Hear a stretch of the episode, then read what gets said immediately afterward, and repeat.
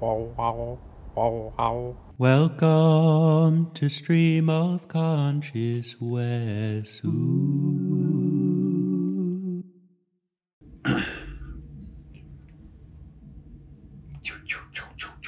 Yay, yay, yay, yay. Welcome. What's good? Welcome to Stream of Conscious Wes. I uh, I have a lot of shit to say. Okay.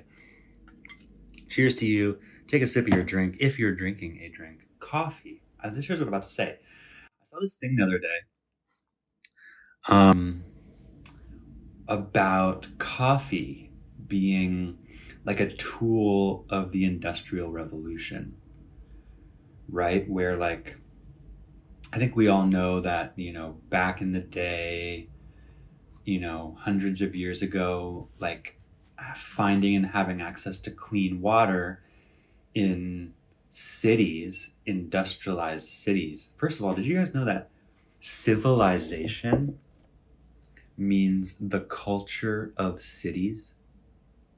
I just want to go ahead and pause right there, right? Because we view civilization to be like almost like the beginning of man in a, in a way, in a way that we look at our human history and and what do we say about the aspect of human history before civilization, before the gathering of humans in huge cities, right? The beginning of mass specialization, right? We call that shit prehistory, right? So civilization means the culture of cities. History before the culture of cities, we call prehistory, right? So it's like we have this civilized mind of viewing the way that things are, right? The world that is, that we've all awoken into, as being the start of the real shit. And you could say, well, but what about, you know, the fall of man and Adam and Eve and the agricultural revolution?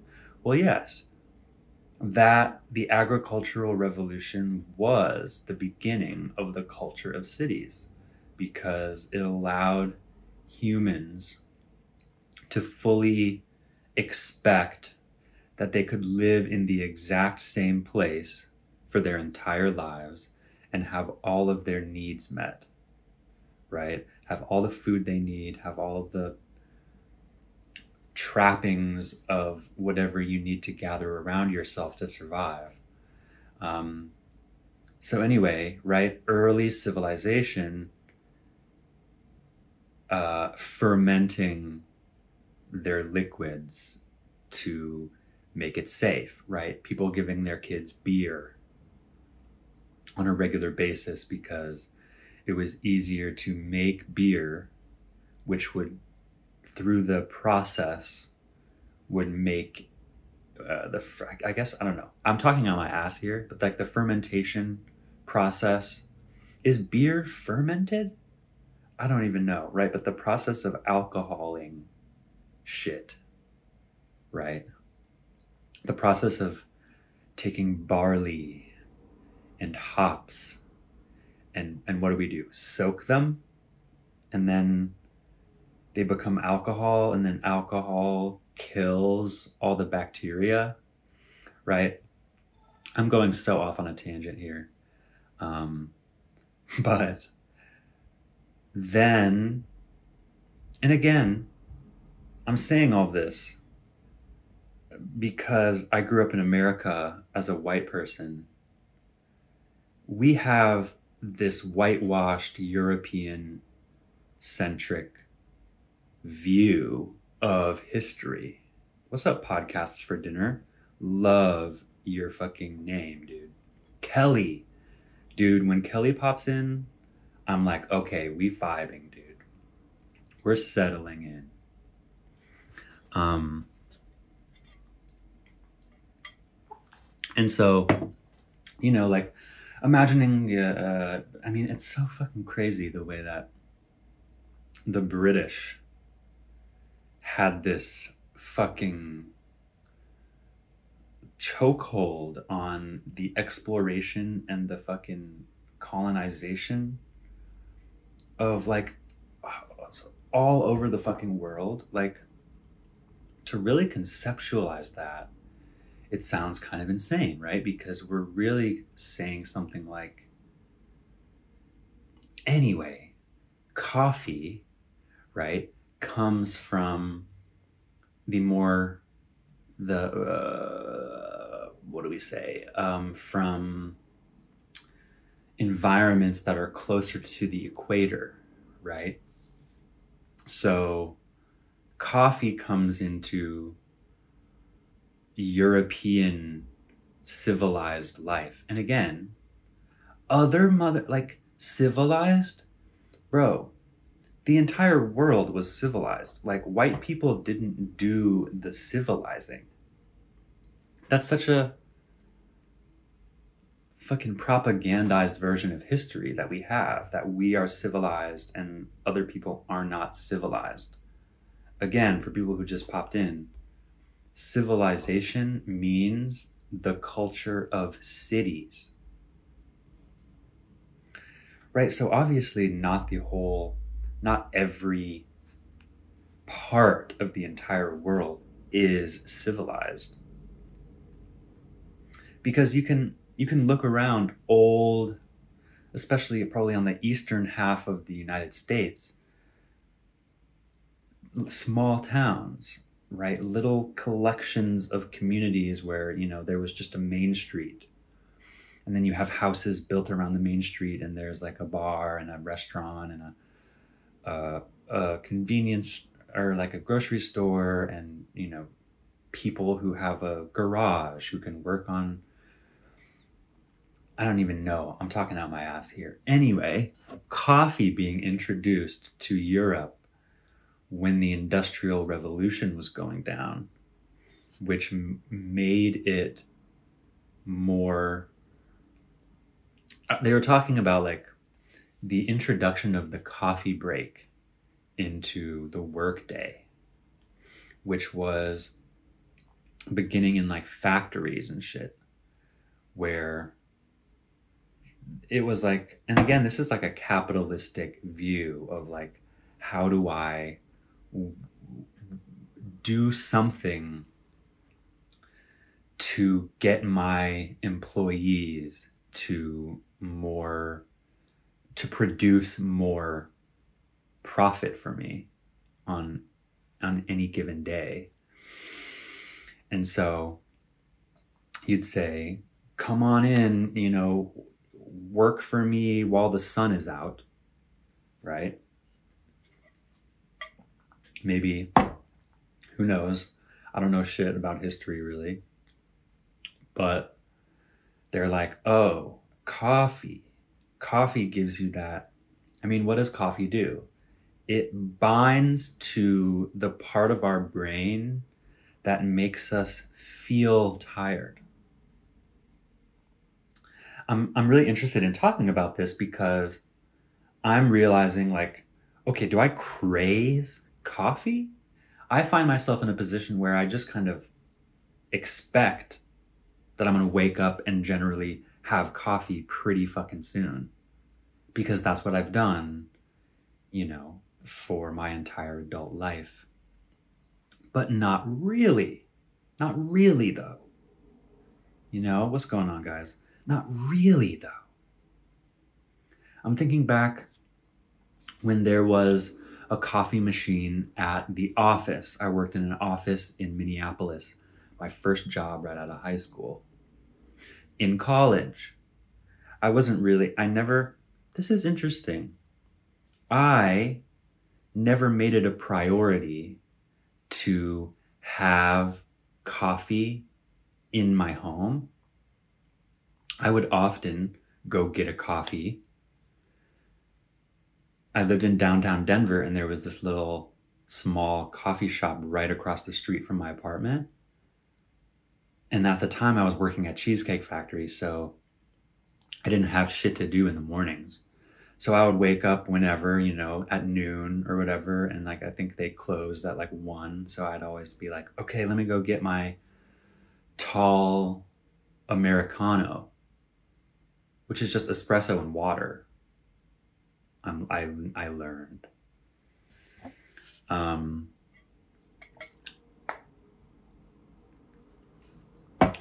and the office, uh, in college, my roommates would have Keurig.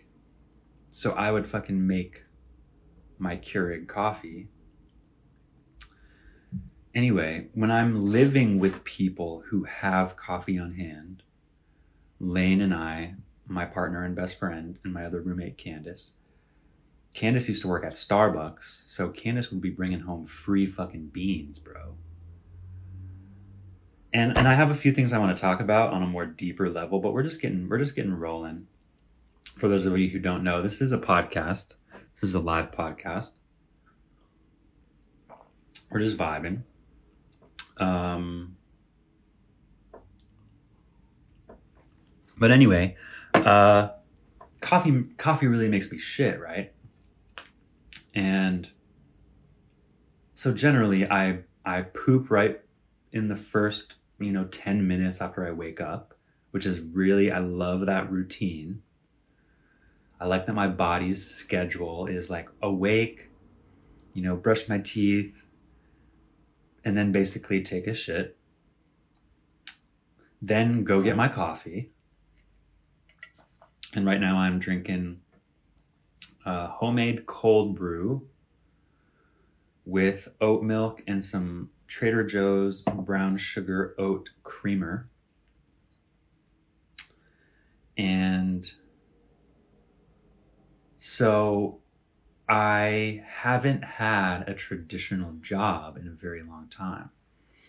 Um, it's been DoorDashing, which, you know, I think there's a lot of us out here who might find those type of jobs, Instacart, Uber Eats, even like Uber and shit, where it's just like, we gravitate towards that because you don't have to fucking show up a certain weekly hours. You don't have to ask for time off in any collection of a handful of hours at the beginning, middle, or end of any day. I could say, I need a little cash. Let me go work and drive around. But then I say, okay, but I'm spending money on gas. Gas is like five bucks out here. I'm fucking, real talk, I'm like, most of my car repair bills, I'm putting on my credit card a lot of the time because I'm not accumulating enough money to warrant or or or or to to prepare for that shit, you know? And that's another thing, right? Which is, if no one ever expects me to show up, and again, guys, I'm a broken record talking about fucking DoorDash. But again, guys, I don't want to apologize for the way that I am and, and the, the stuff that comes up, because this is both a podcast and a log of what I'm going through in this moment in time on October fifth, twenty twenty-three. You know, it'll never be today again. You know, how often, how many of us and how often do we have a, a, a deep, uh, complex, intricate window into the past that we provide ourselves? Journaling is a great way to do that, right? That's why we take pictures. You know, I think about the way that we might say and look around at the state of the world and how much we're all on our phones and how much we're all, you know, I think a lot of us, you know, Instagram culture has really shifted over the lifetime of the app, where I think a lot of us are watching stories and posting to our stories way more than we're posting to our feeds, our Instagram news feed. And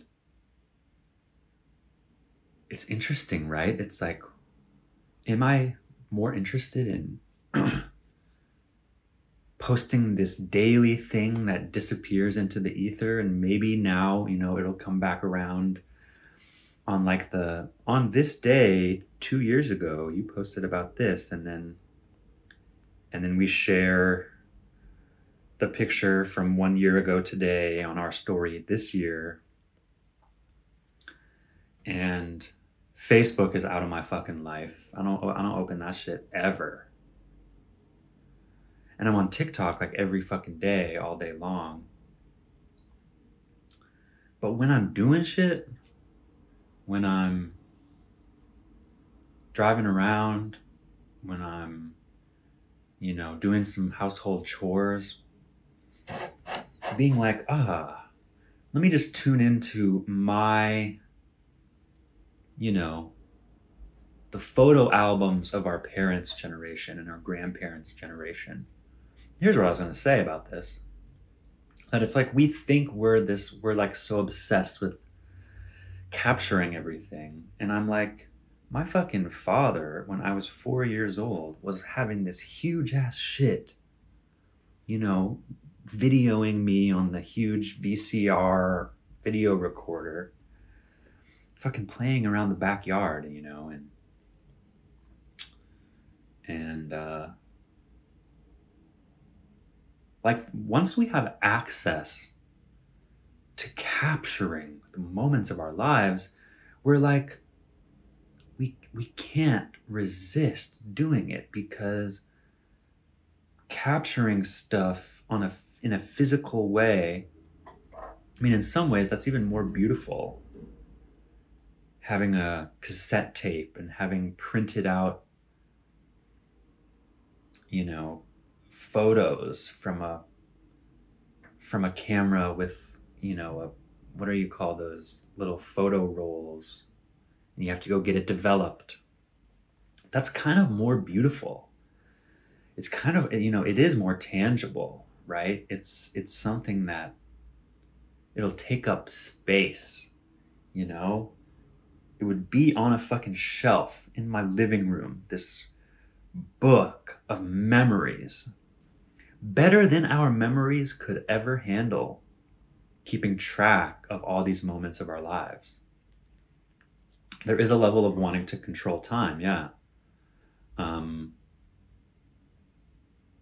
and, you know, I even feel it with, with this experience of like,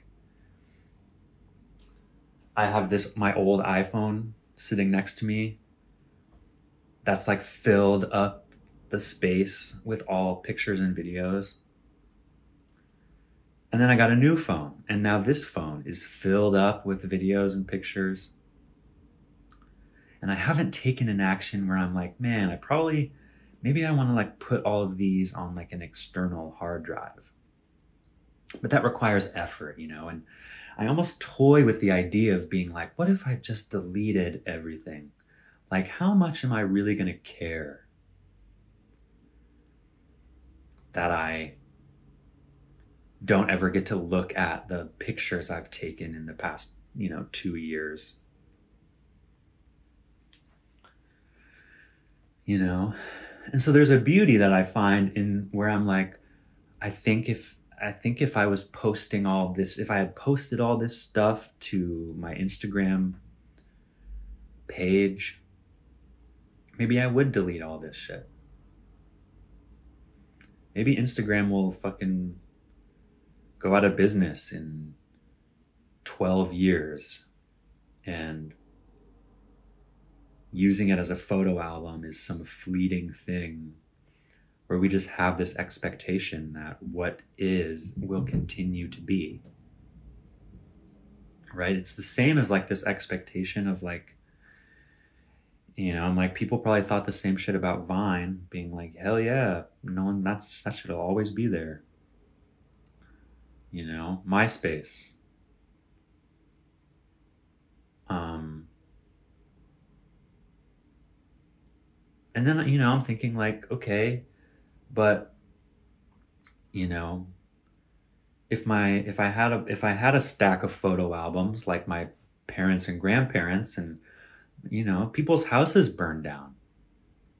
And I'm like, what if my house burned down and I lost all my furniture and I lost all my clothes and I lost my guitar and I lost all of my electronics, my laptop, my microphones, my chargers, my favorite this, my favorite that, all the pictures and the memories.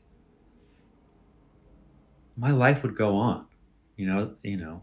Obviously hoping that it was just material possessions that got burned up, my life would go on. And yet I would never get to a point where I would, I would be like, yeah, let's just chuck it. Let's just chuck my favorite stuff. Let's just burn up all these memories, you know? And so how much of that becomes a burden? When we think about the physical weight of photo albums, and if we were to digitize that and to be like, damn, it's not actually that many pictures, but it seems hefty and like so much when it's in a physical form. And I don't want to be so attached to things. I I do in-home caregiving, and I was brushing my client's teeth, and he is pretty immobile. He doesn't really talk. Um, I have to kind of do everything, feed him his food, get him dressed, get him changed, all this stuff. But I was in there brushing his teeth, and I kind of put the toothbrush in his mouth, and he kind of just like, like gnaws on the bristles.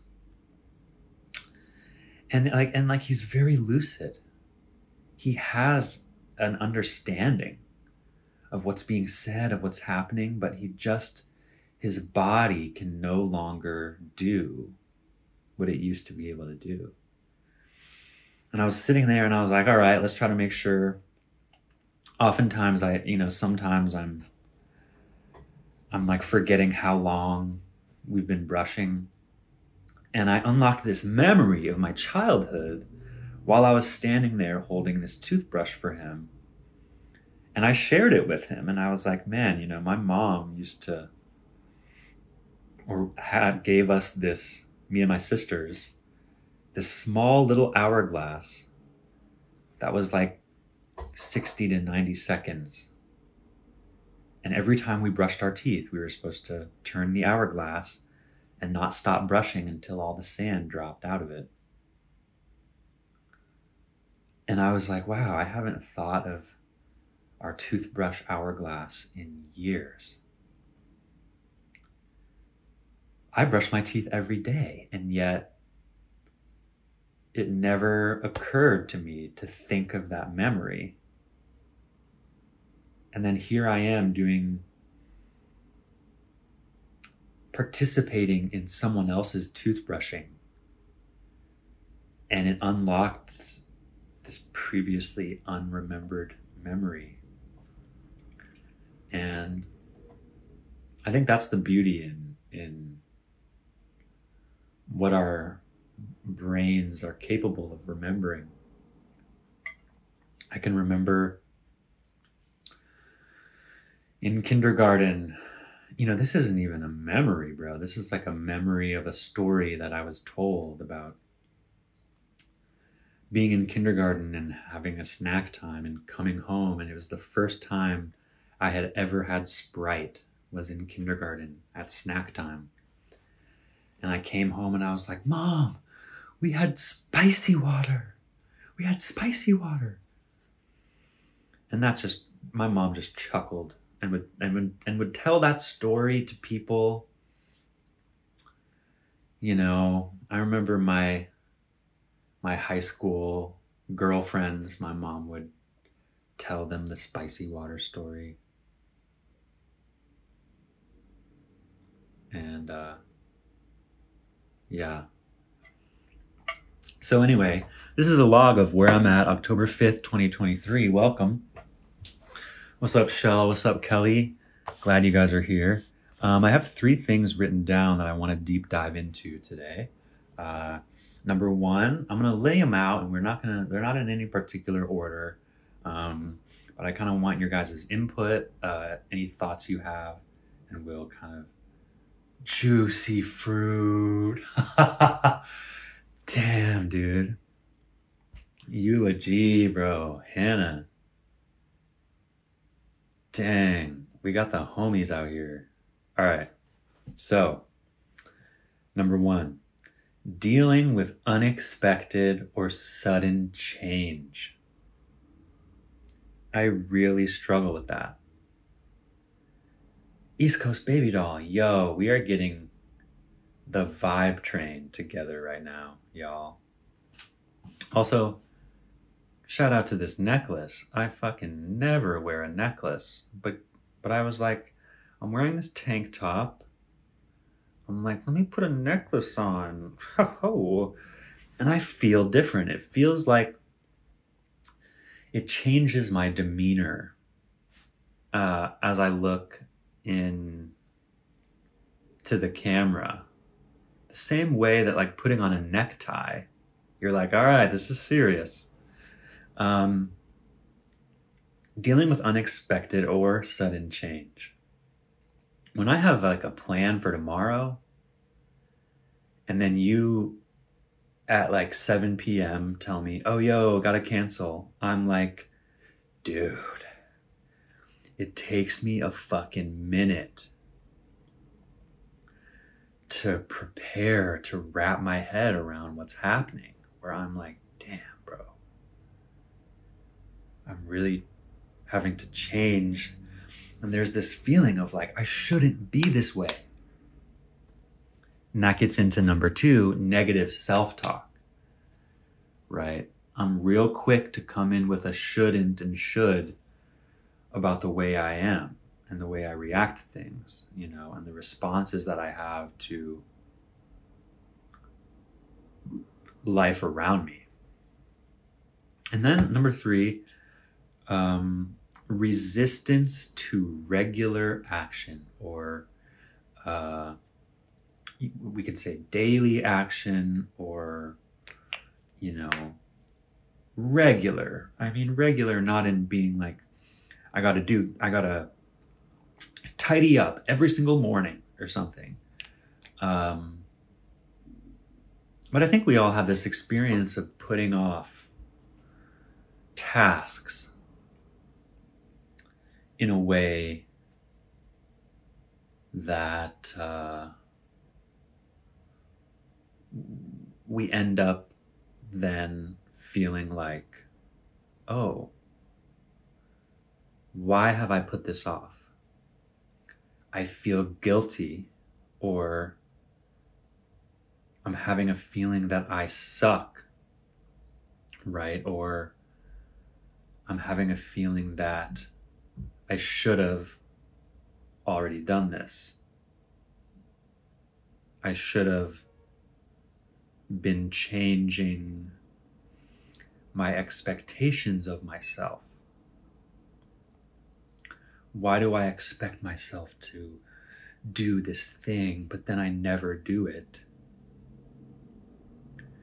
Do I want to just submit to the way things are? And ooh, Kelly, bro, I, I, I listened to just like a minute of that first message you sent me. Um, and I have real interest to listen to all, all of what you shared, but there was a, a real, a real value in hearing what you had to say about the way that I'm hard on myself, the way that I'm, and this is, this is, this is what we're here to talk about. I saw this this like older man on TikTok the other day. And he was talking about kind of like entrepreneur type shit of like, you know, when do you figure out that you don't want to work for someone else and you're trying to figure out how to build your own business and um and so how do you navigate and decide when you're when you've when you're ready to exit the planning stage? When you have your ideas, you figure out what you, what you need to do, but there's always more that you could try to decide on. There's always more that you could try to have figured out, or something that you could make clearer or refine. And, uh,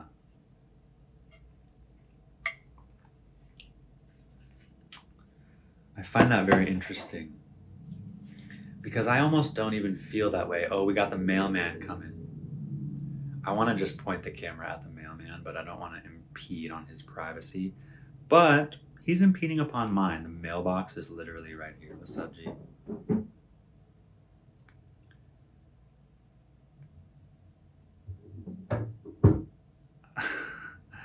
I have no idea if he actually saw me because literally... like he was just literally standing like right in front of my video or my window. I mean, um,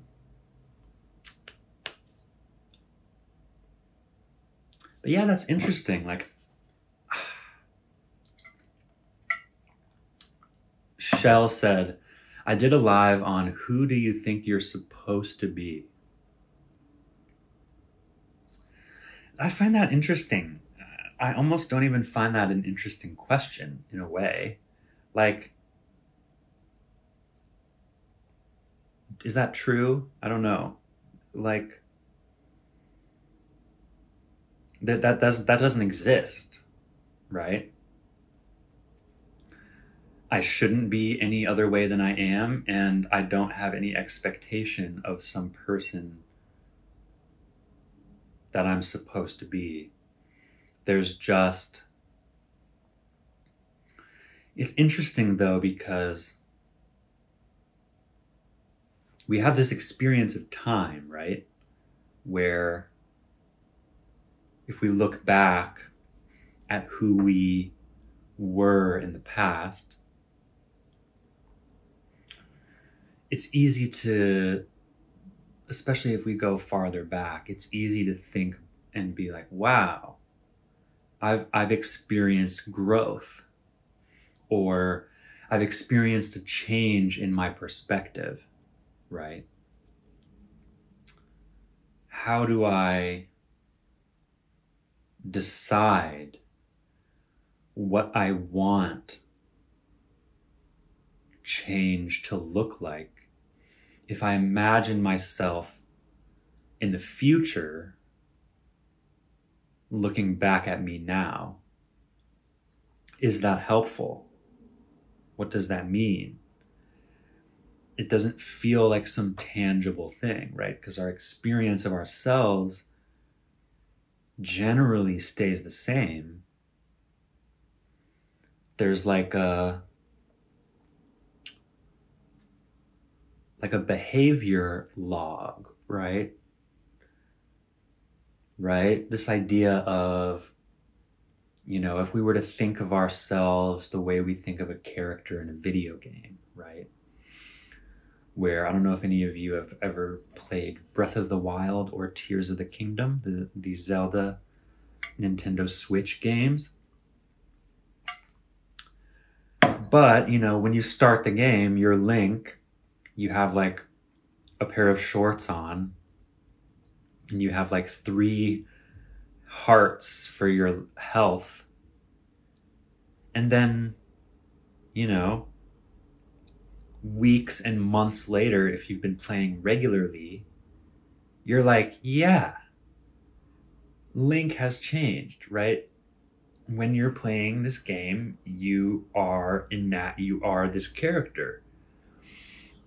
You have this very vivid, you know, visual and experiential change, right? Because, you know, now I have fifteen hearts of life, and I have this epic cloak and this really cool helmet that gives me extra attack when I'm fighting. And so you have these things that you've accumulated, and, you know, I've been picking up food, and I've been picking up, you know, the horns of the dead monsters I've killed that I can attach to my weapon. And I have all these great weapons, and I have an epic bow and arrow and all this stuff. And at the same time,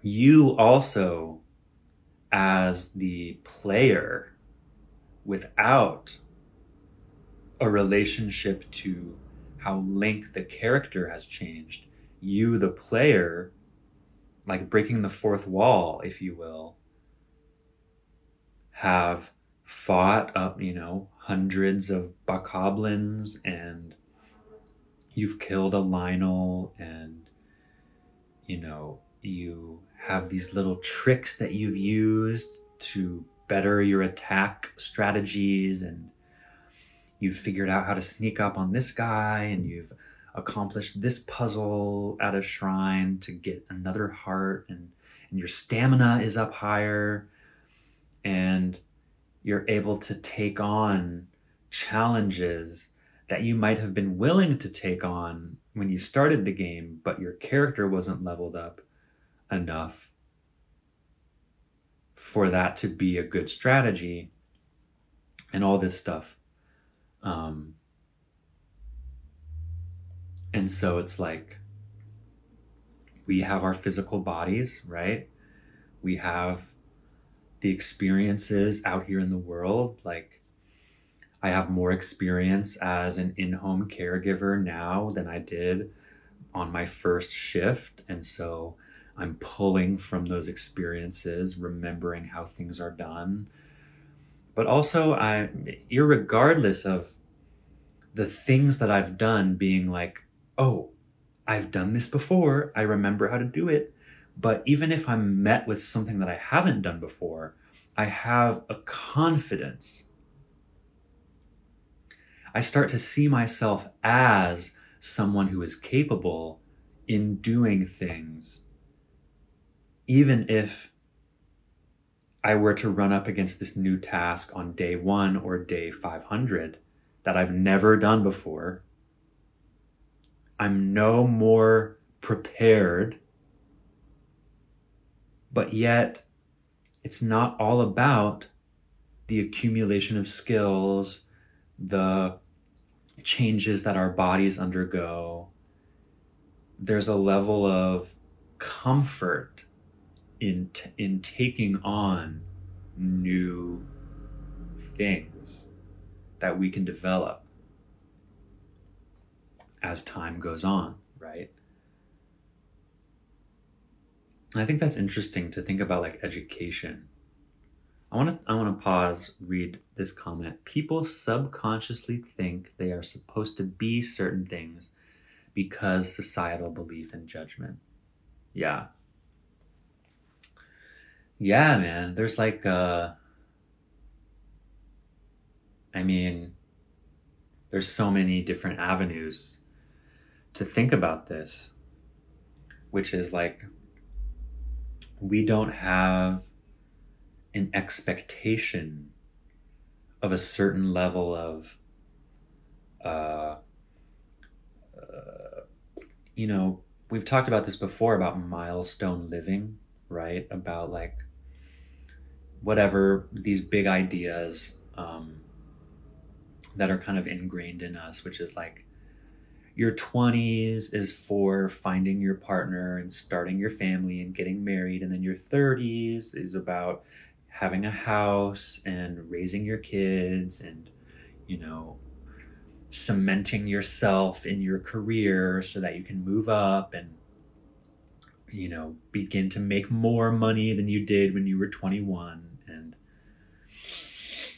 And so there's a way that we can limit ourselves from experiences that we want to have as we get older, or a way that we might feel more confident as twenty-year-olds than as thirty-year-olds, because as thirty-year-olds, we feel like we are up against this current and this societal expectation that we do have things figured out, you know,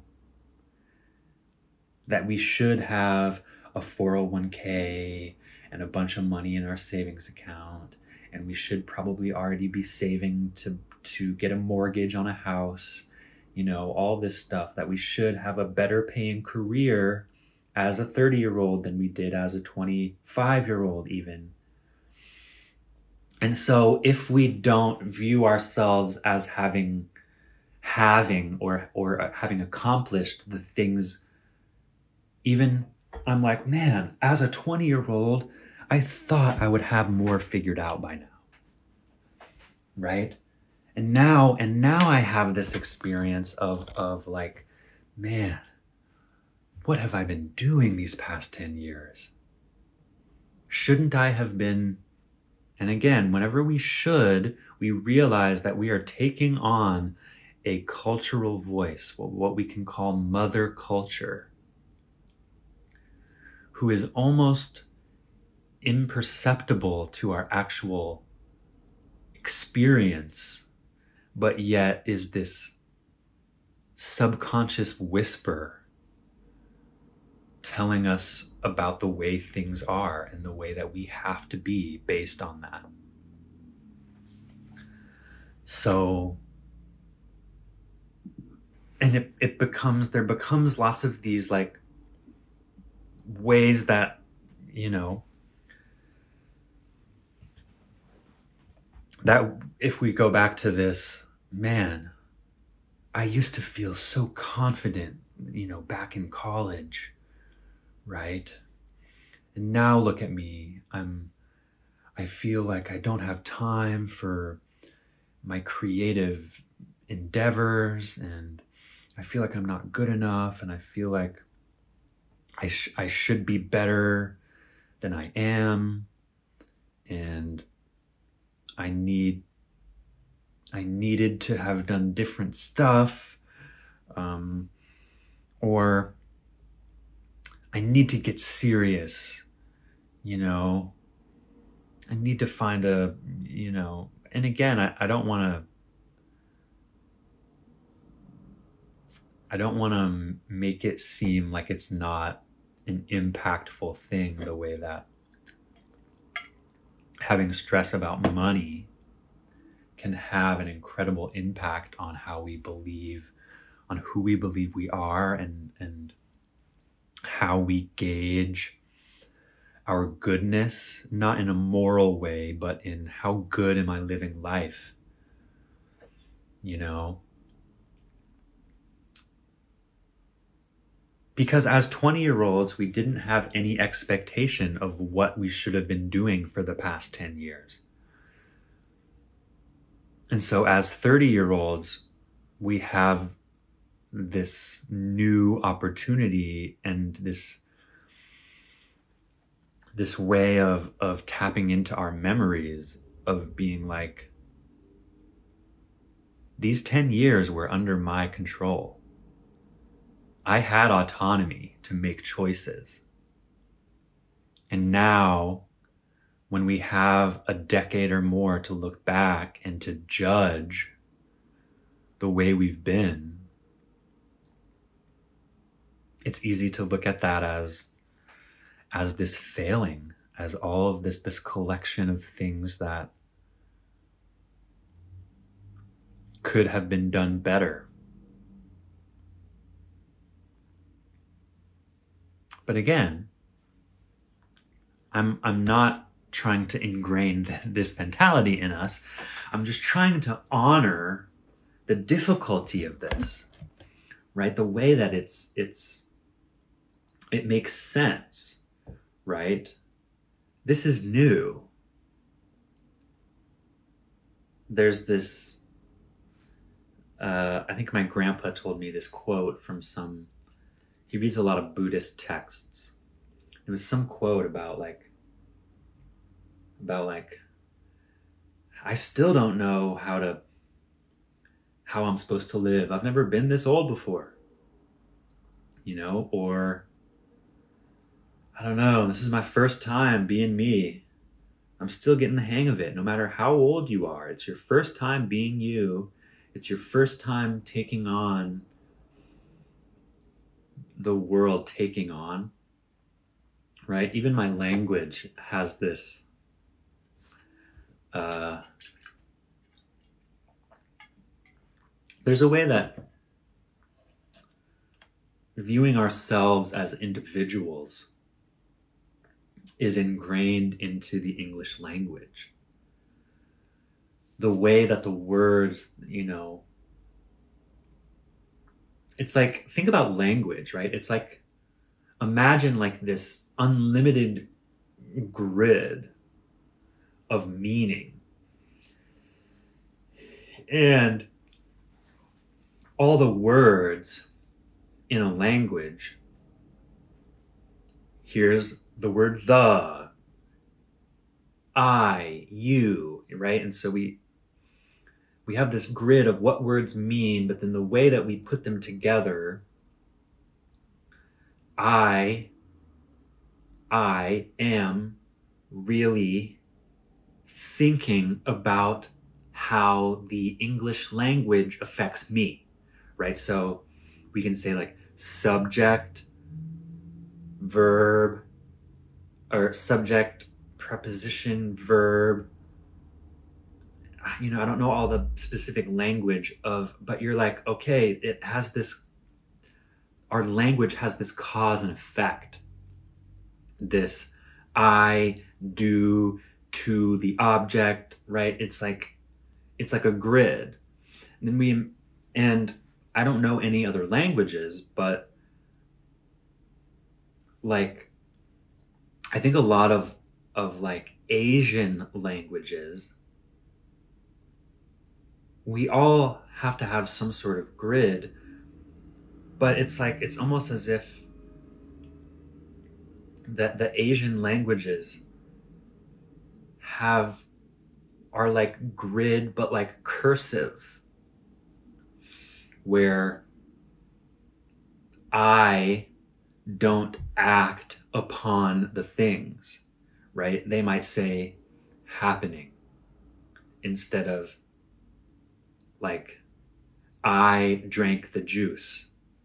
They might say juice drink. And there's an assumption that the speaker's way of saying juice drink means what we would view to be I drink the juice. So again, I don't have a very deep understanding of other languages. And I've heard, I think like Alan Watts had a talk kind of discussing this type of thing of how it roots us in our individualism to be speaking the language we speak, right? Um,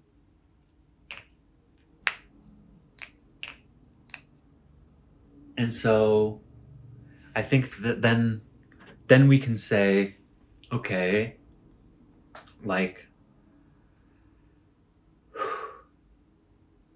we can't change, like, not to say that, not to say that I'm, that I will never be fluent in another language, but my brain right now can't imagine thinking in another language, let alone like a non, is it Abrahamic? I know there's Abrahamic religions, but like a language that doesn't use our letter system, right?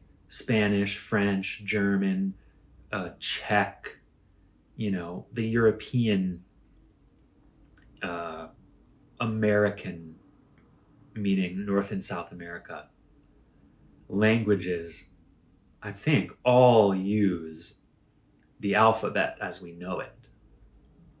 So, yeah.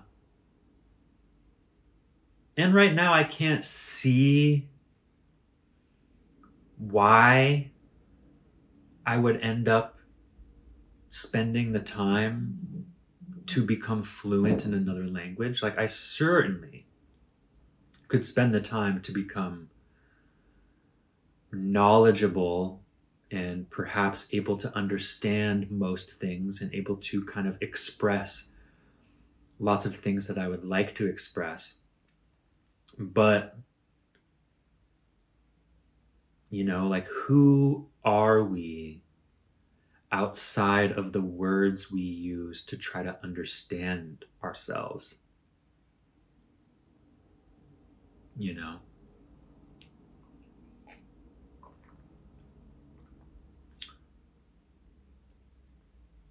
That does exist.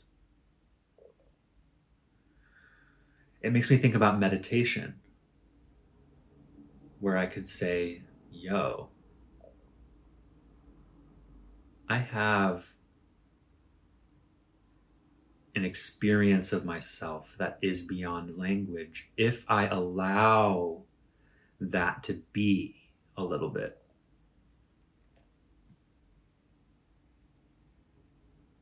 And I want to go back to this being thirty and being more knowledgeable and being more experienced in understanding of external things, but also understanding of our of ourselves. But yet we have this greater expectation of what we should know, how we should be, how we should feel, what we should have accumulated by now, right? Um, and then that can affect how confident or accepting we are of what is.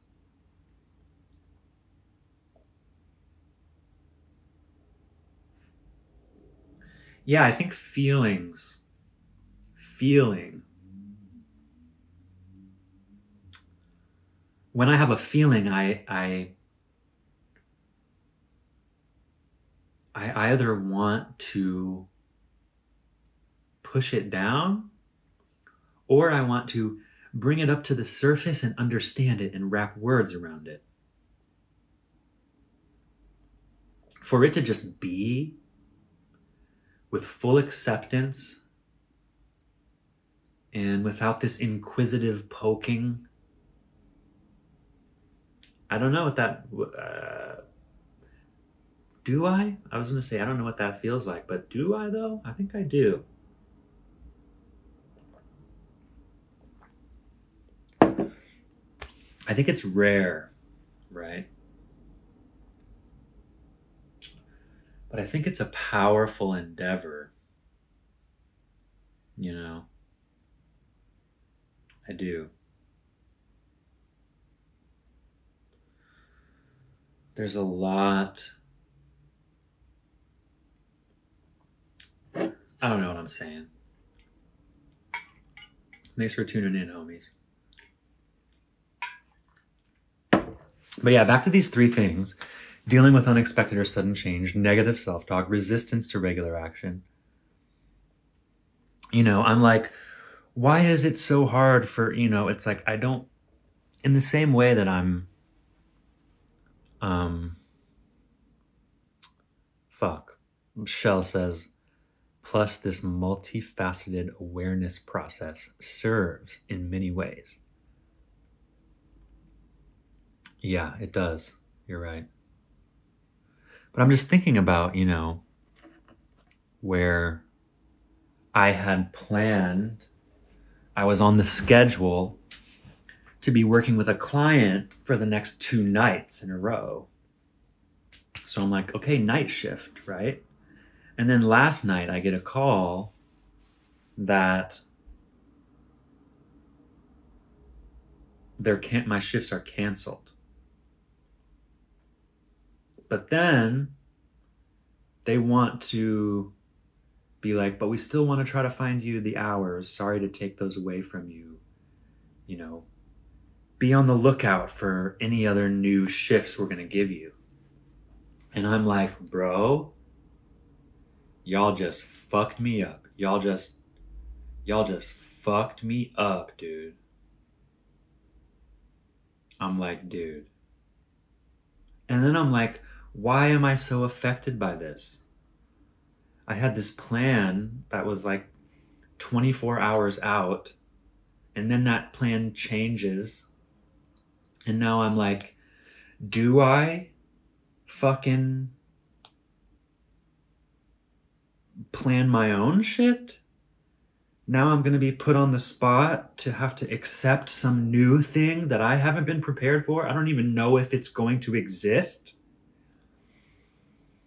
And because I was planning to be working, but you took that away, but then you might give me something new. Now you're going to expect me to just accept whatever new thing you're going to give me. I want to be like, yo, you can chill. I can't handle this. But then I'm like, is that true? I believe that I can handle extreme change, plans shifting.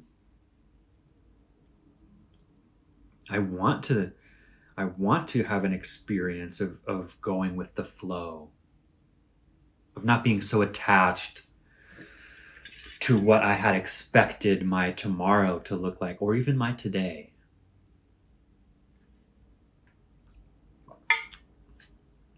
I don't want to be so attached. But can I change what I'm attached to? Yeah. Shell says, apologies if I'm messing with your thought process. It's just so interesting. Thank you. Yeah. You know, it comes with the territory, the way that I want the input from the chat, and yet checking in to read the comments will often just steer me away from whatever thing I was talking about. And yeah, there is this idea. Back to coffee. Shout out for those of you tuning in from the beginning, and for those of you tuning in to the full-length podcast, check it out on Spotify for the video version, or Apple Podcasts, Google Podcasts, Pocket Casts, Radio Public, uh, some other ones for the audio only. Um, and this podcast is ad-free, for free, so no ads. Come on, your favorite podcast with no ads? Let's fucking go. For free? Damn, that's chillin'. That's mad chillin', bro. I made this podcast a few years ago where I did these like fake little ads. And I like went into Canva and like made, wow, I can't believe I did that shit. And then a friend of mine came up to me and was like, I loved those little ads that you made. It was so funny. It was my favorite part. And it was like the only episode I had ever done that. The only one. Yo, no, I haven't. I haven't had anyone on. Good memory. Shell asked, did you have Lex and Z on yet? I really intend to. I really want to. I'm just so bad about planning, you know? It's like I have such a... Yo, are you in a planning... Shell, are you in a planning mode? Can we plan some shit? Because that would really be nice. I haven't had a conversation podcast in a long time.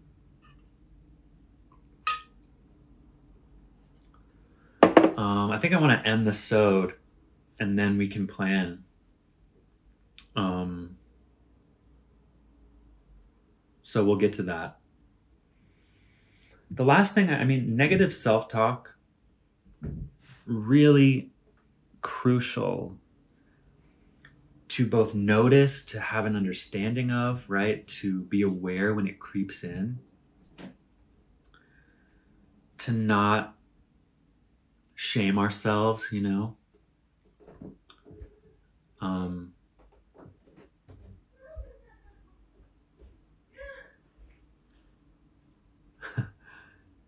and yeah,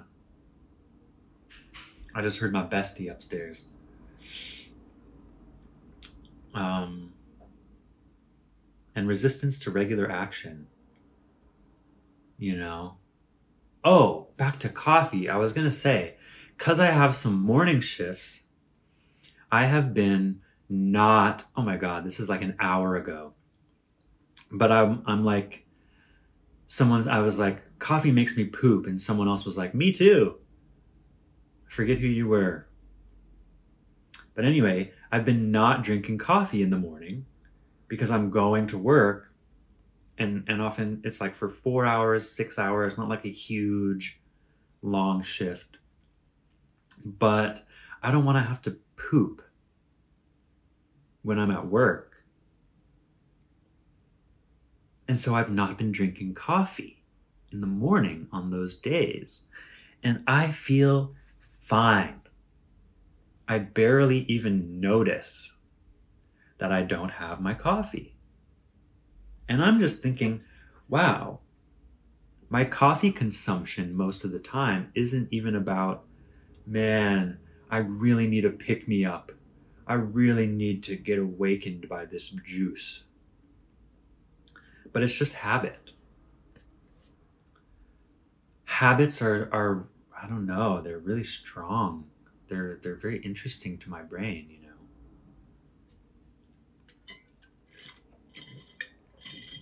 know.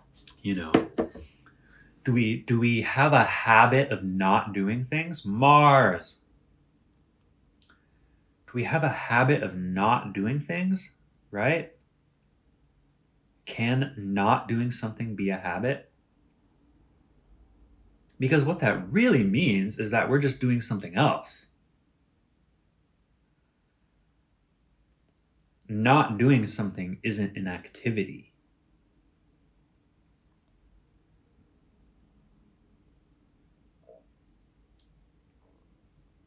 You know, because if I don't make a coffee when I wake up, I'll pour a water. You know, so is my habit drinking? Do I just wake up and need something? Well, yeah, man, like when we're asleep, we're we're fasting. You know, we're not getting hydrated during our sleep time.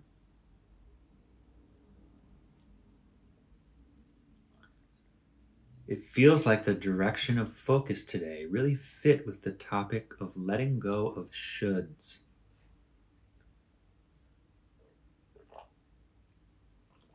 Letting go of shoulds.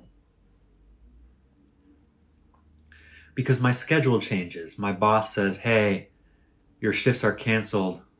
We'll try to get you more hours. I almost want to be like, I'm good. I wanted these hours, but you took them away. Now you're going to give me different hours? I'm like, I was set on these hours, so I'm reeling with now adjusting to not having them. Hours meaning, you know, work hours when I'm on the clock, which means a, a bigger paycheck the more hours I work, right? Obviously.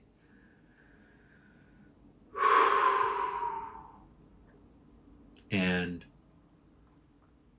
then feeling my reaction to the way that that sudden change feels in, intense, like it's something I have to work with. It's something that I have to really work on preparing to to figure out what, okay, what am, what is my fucking day going to look like now? I do kind of like when my day is is decided before I wake up. That kind of that gives me some peace of mind. You know, I like to have that preparation. What's up, Meg? What's up, Peach? Welcome. And so in my acknowledgement that I'm affected by a change in my schedule, that I'm not in charge of making, a change that happens to me, it feels like,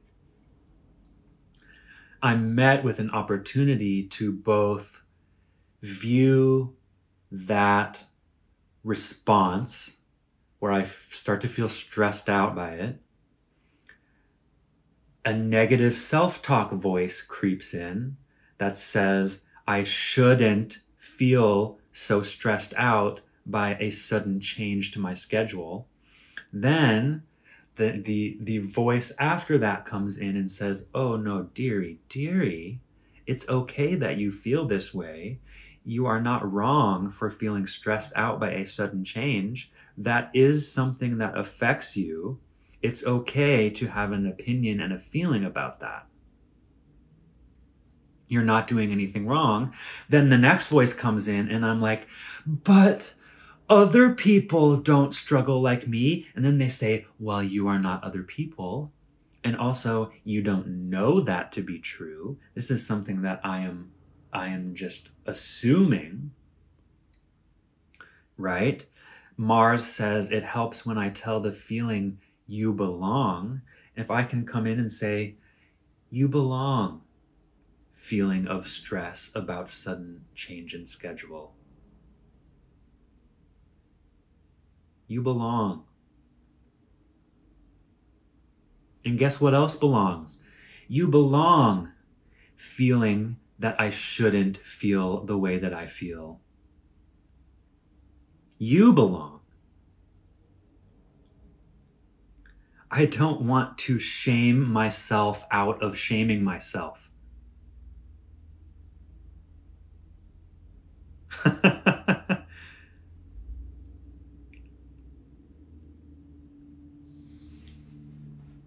Right? But then I, but then, and so then I say, okay, but, you know, I'm like, okay.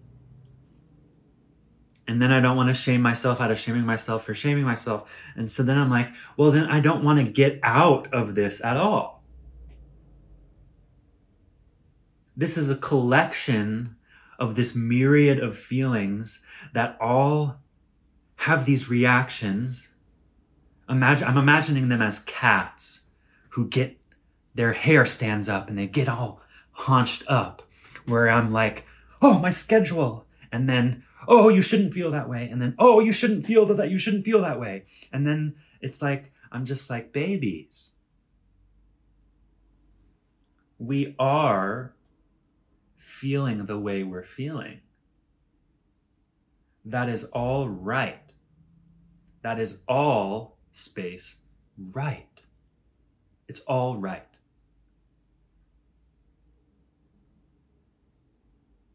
So if it's all right, then I think a fear comes in where I where I wonder, well, if, well, then then am I just then am I just accepting the way I am? Yeah. You are. But I don't want to feel this way. Why not? Is it because I just think I shouldn't? I wish that this didn't stress me out.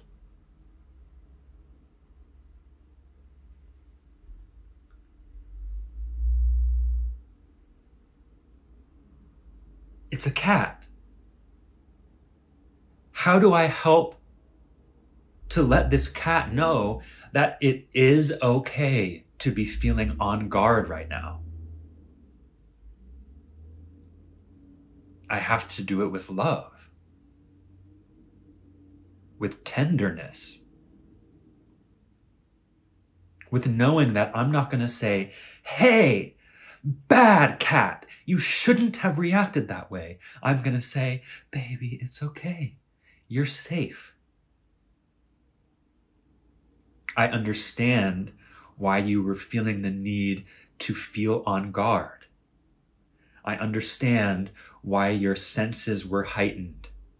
I understand why you were feeling stressed out by this particular set of circumstances.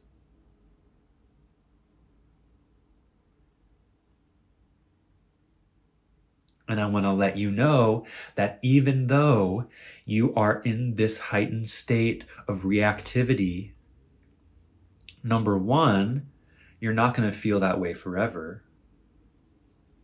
The way through isn't to suppress it or shame it away. The way through, Mars, is to say, hey, the way you're feeling, that belongs here. That belongs here. It's all right here.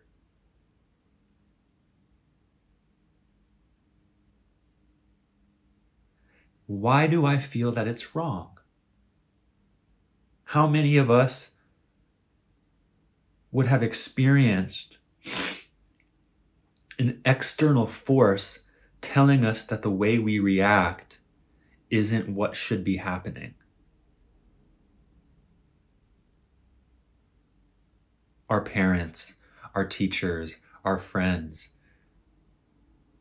My friend says, hey man, I gotta cancel plans. And I'm like, I don't wanna let him know that I'm, that that really affects me.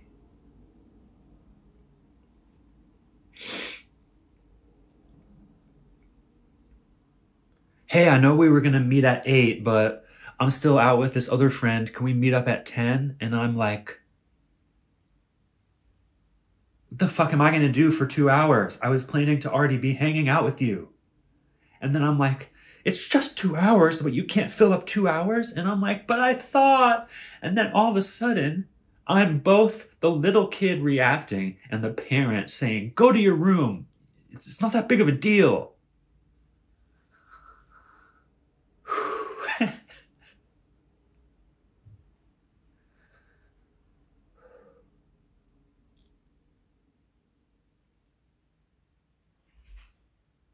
Grow a thicker skin, they say.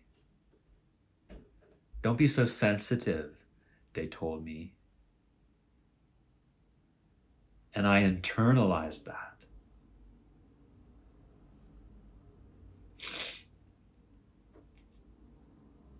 I, I was suppressing that stuff. That's why I was smoking weed, bro.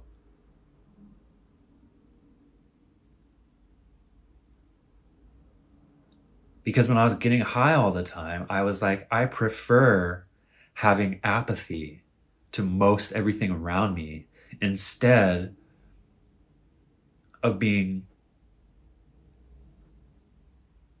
with me through the way that I am.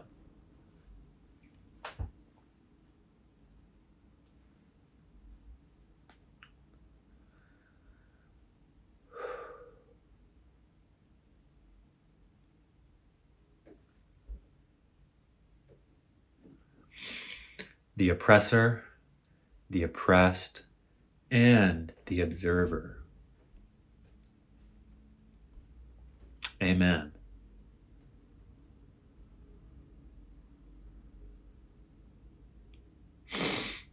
And we don't have to continue to play all of those roles within ourselves. You know?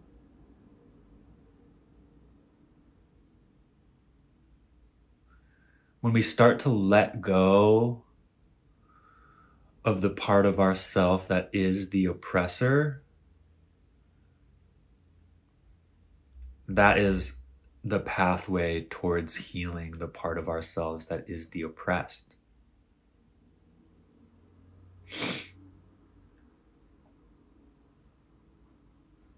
And we don't do this through like willing ourselves, disciplining ourselves to be better. We do it through loving the cat inside, you know.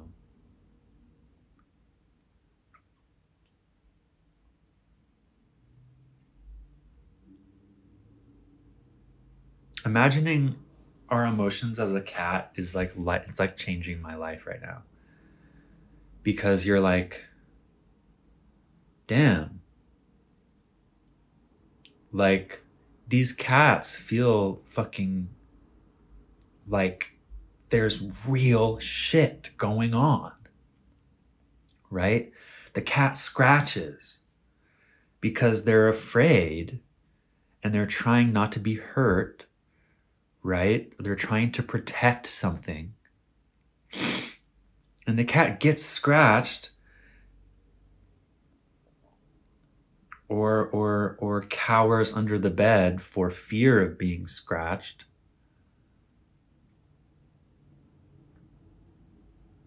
You know, it's like this dichotomy where like they perpetuate each other's existence because neither of them feels safe.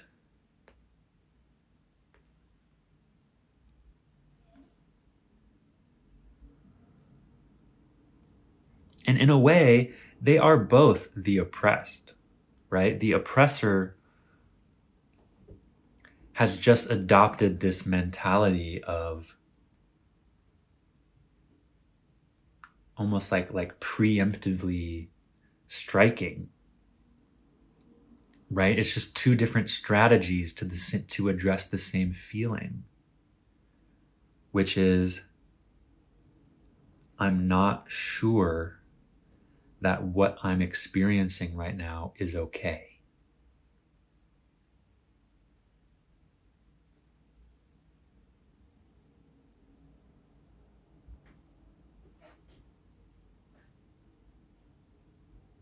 Or I think that what I'm experiencing right now isn't okay.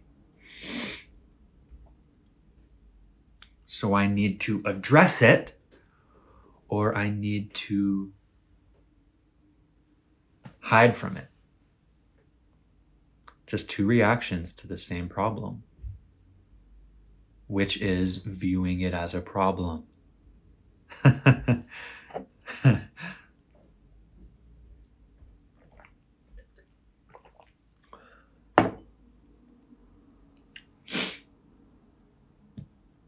So, damn. That's real shit, y'all. That's real shit.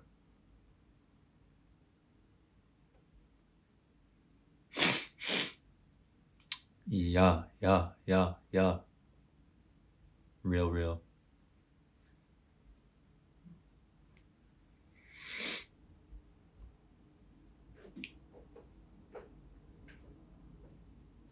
All right. Oh, all right, homies. Damn, it like feels too intense to like end right now. But I but I kind of gotta pee, and I'm gonna I'm gonna let this go, man. Ooh, interesting. Peach said, "Sounds like you're working on your root chakra." I love this processing. Me too. Me too. Dude, and I'm excited to fucking listen to this shit back, bro.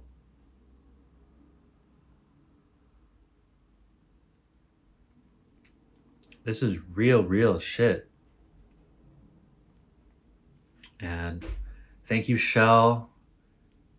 Thank you, Mars. Thank you, Peach, for being here, for hyping me up, for listening to what I have to say. Yeah. Uprooting. Harvesting. I love how the mixed up part totally fits into it all. I don't even know what you mean, but I'm happy to read what you're saying. All right, guys. I'll check y'all later. I'm just ending the pod. We can stay on stream for a bit. Much love. Peace. Check me out. Bye. What's good, bro? Claudia, what's up? Yo, we got a lot on our minds some days. That's all right. Yo, thank you, homie. Yo, who this crazy L A boy out here? Yo, craziness is in the places that I've been going, and I ain't keeping track of all the destinations where I'm flowing to. I'm just going to where I'm meant to go, and I ain't remember. I don't keep itineraries, and I don't really keep very good memories, but I'm taking a few pictures, but mostly just vibes, freestyle vibes. I am alive, nobody telling me how I can live live I'm just trying to avoid lots of the old fibs that I was telling, cause I was just hiding my shame. Now I know that it's not a game. I know that I can expose myself, and vulnerability is the way. It's the way that I connect with all the homies out in this world, and I know that I'm stepping towards lots of femininity, and it's coming true, and it feels good to me, and I love to be this man and this guy and this person, and I fly high every single moment. I've been thinking about the places where I'm headed. Look, destination's really dope, cause it's really nice to know a destination and a direction, mostly like a compass direction, cause I don't really know where fuck I is headed, but I know that I'm going with them good intentions.